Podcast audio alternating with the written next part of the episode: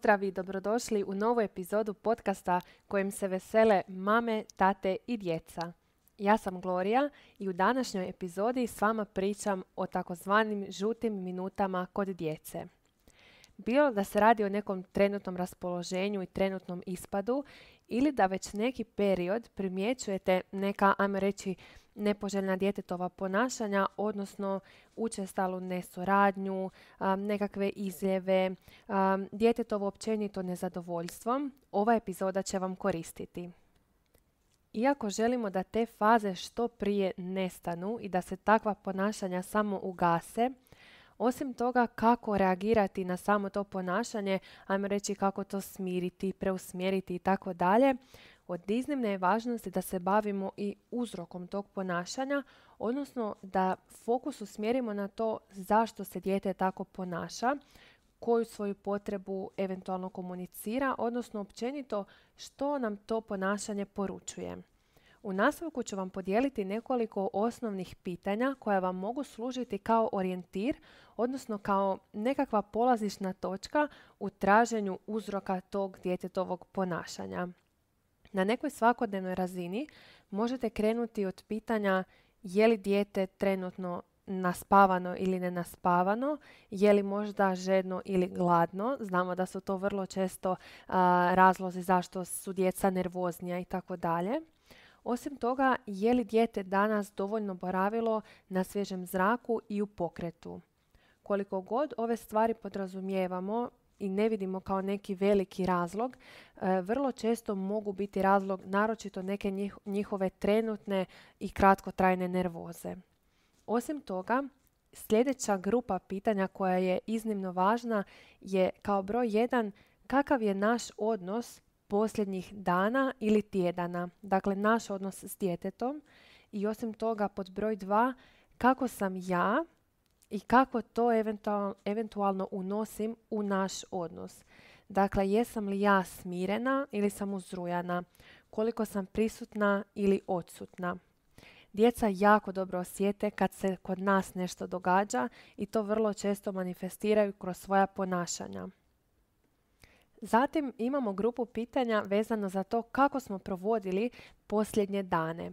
Dakle, kakve su bile aktivnosti, odnosno jesmo li većinom obavljali nešto što je nama trenutno bilo važno, hitno, bitno ili su aktivnosti odgovarale djetetu, to jest nečemu što je trenutno odraz njegove potrebe i njegovih interesa.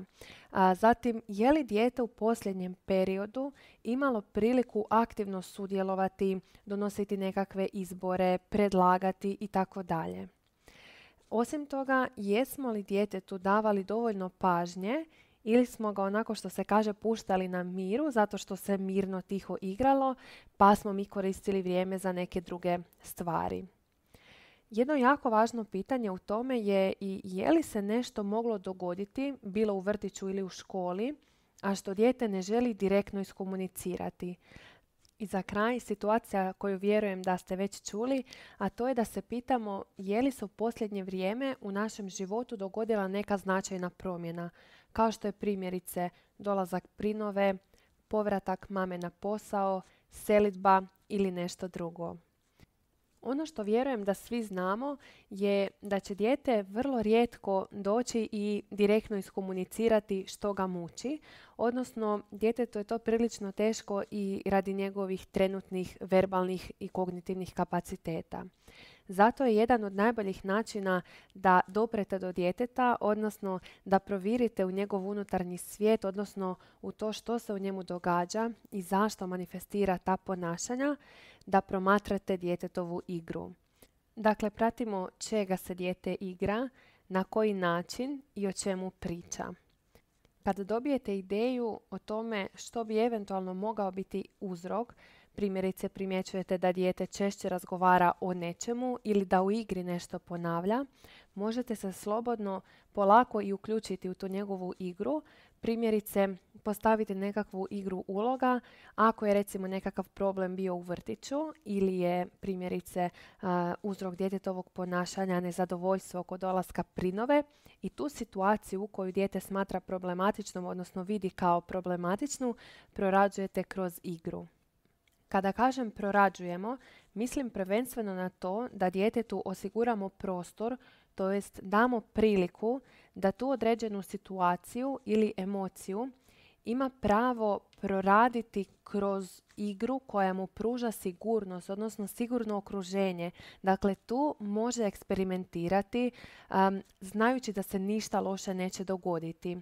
Ukoliko se ta nekakva situacija već dogodila, ukoliko ima nekakvu neugodnu emociju oko neke situacije, tu može isprobati i drugi nekakav razvoj te iste situacije, a jednako tako ukoliko mu ponudimo tu situaciju kroz igru, odnosno kroz ulogu nekakve životinice, bebe i slično, onda dijete osjeća kao da je na sigurnom terenu zato što se ta situacija ne tiče njega direktno, nego nekakvog drugog lika, dakle te određene lutke ili životinje, takozvanog prijelaznog objekta.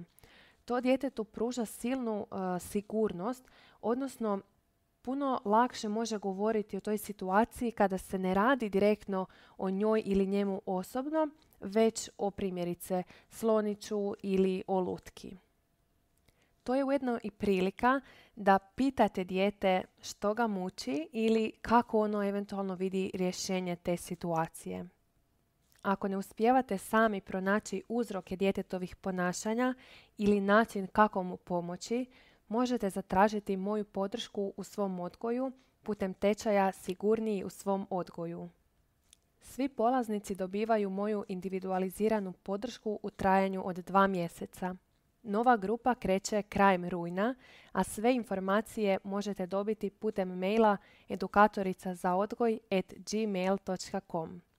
Do iduće epizode lijep pozdrav vama i mališanima.